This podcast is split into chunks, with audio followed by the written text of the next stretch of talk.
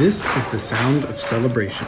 At the community school, students have gathered to learn how much money they raised to support Spokane Public Schools Homeless Education and Resources Team, commonly known as HEART.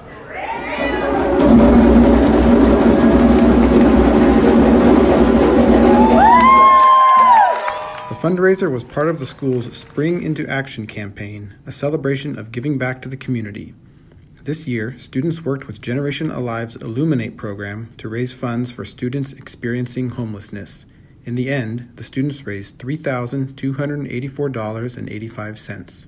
Here's David Goldblum, a student at the community school. The idea behind the HEART program specifically was that we felt that a lot of students could get behind a lot of what they were doing. So, the HEART program aims to help students who are experiencing homelessness within the district. And so, if a student, for example, that doesn't come from a means of money can't afford a prom ticket, the HEART program would step in and help with that.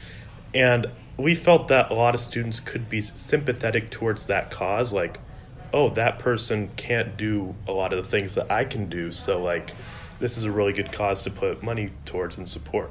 Cassandra Williams is the program coordinator at Generation Alive. She was the liaison to the students and introduced the Illuminate program. So, the Illuminate program um, focuses on the need of homelessness. Um, so, we'll bring the program into the school, um, share with students, home, you know, about homelessness, um, kind of the complexities of it, you know, what it looks like in our community, um, and kind of break it down. Um, and then students do the fundraisers. The students took the Illuminate program and ran with it. They organized online fundraisers, an Easter egg hunt, spaghetti feeds, classroom competitions, and even received a $500 give grant from the United Way. Here are students Timothy Blake and Lydia Schlazer talking about Generation Alive. I was part of the group that helped with connecting with Generation Alive, and they do a lot of this sort of thing um, already. So they like they they had expertise in setting up this sort of thing and then following through with it that we just didn't have. So they really helped us uh, in that way. They allowed us to pick like whatever we wanted to support and who we wanted to help. So and they just helped us do that. Elizabeth Day, also a student at the community school, learned a lot about students experiencing homelessness. Homelessness can be in like multiple different ways. It's not like just someone out on the street.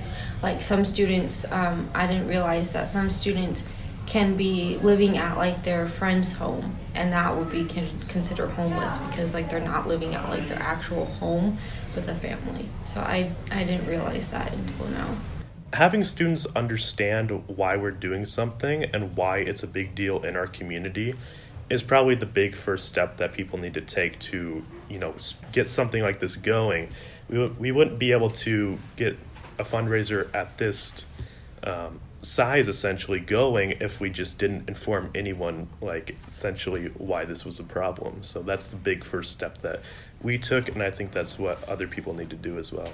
On April 29th, the community school celebrated Spring into Action by planting trees with the Lands Council, clearing litter from the banks of the Spokane River, working with the Downtown Spokane Partnership to help clean parts of downtown, and more.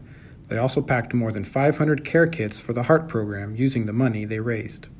Cassandra Williams at Generation Alive was happy to work with the community school and came away impressed with the students' tenacity in helping their peers who may be experiencing homelessness. I think the biggest thing is just kind of the uniqueness of their school, and yeah. um, you know, it's our whole mission is to empower students to serve their community, um, and so it's really cool to see these kids from the community school. Not only are they serving their community, but they're also being empowered to kind of run the program on their own. And you know, I'm more of a support than anything else, so I think that's nice. really special.